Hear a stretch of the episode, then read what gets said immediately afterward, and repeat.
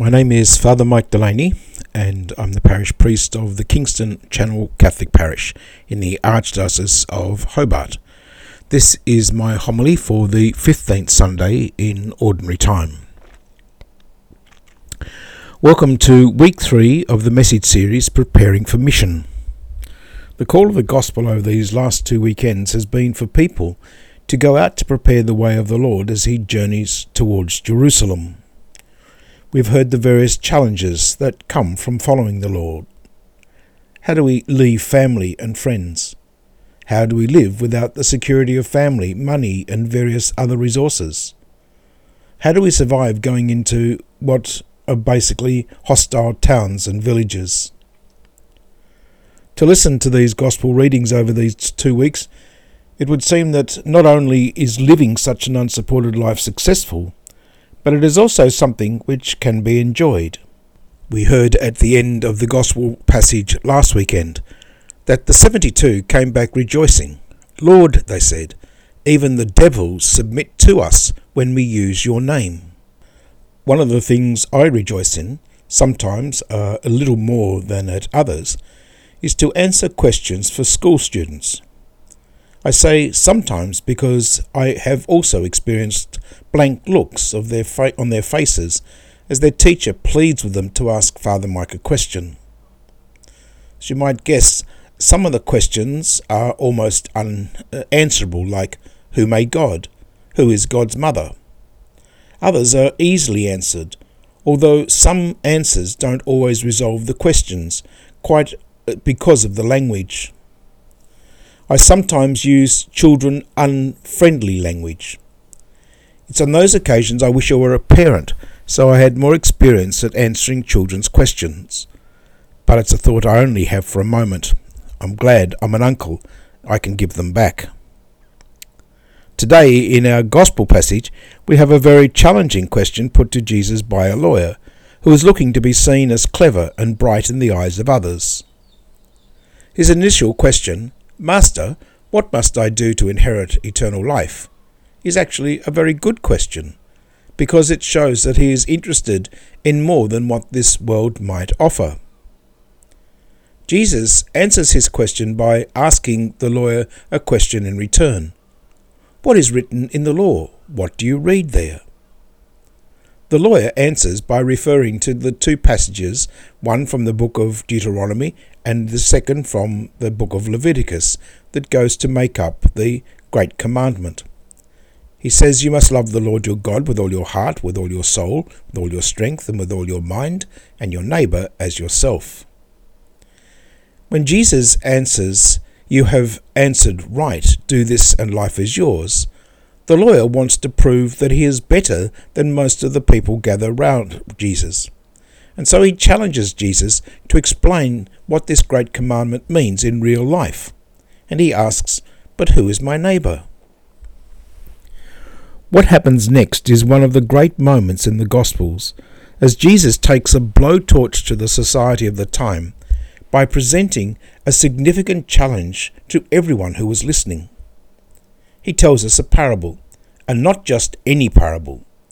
This is a parable with profound implications for the life of all who heard it, and then, and all who heard, hear the story today.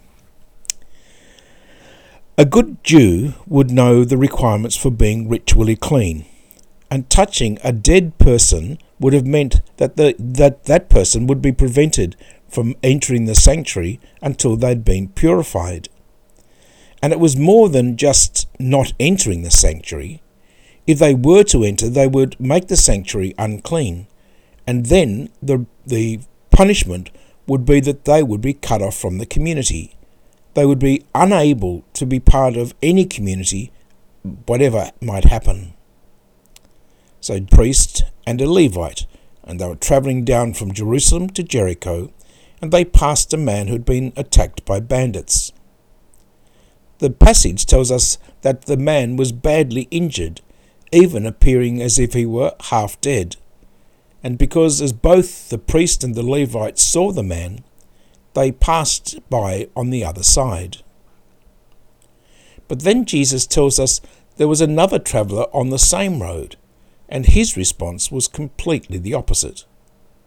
Instead of avoiding the man, he stops, dresses his wounds before taking him to a place where he can rest and recover.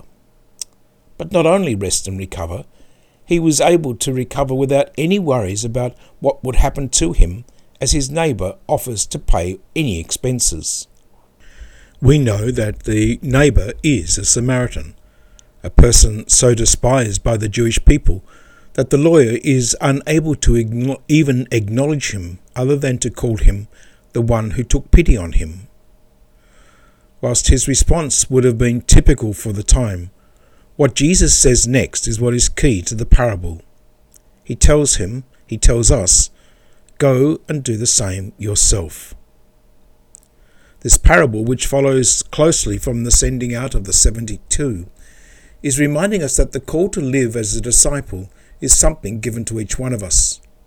And the mission isn't just to the people we feel comfortable talking to or working with or even associating with.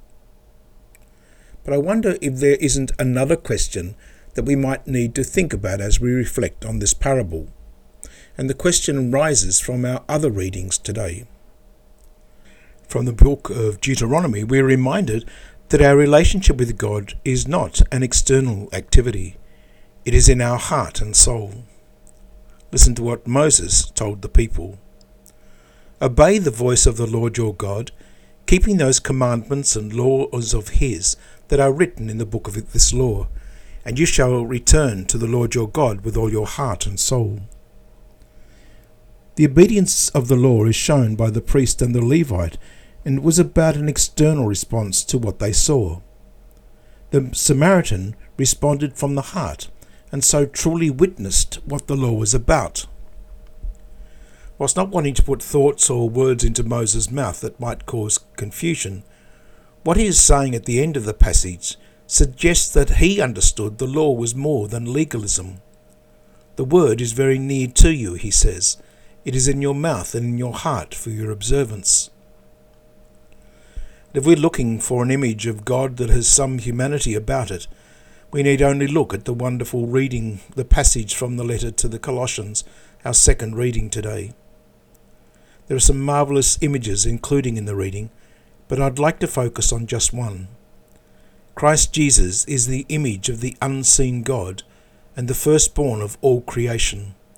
For in him were created all things in heaven and on earth.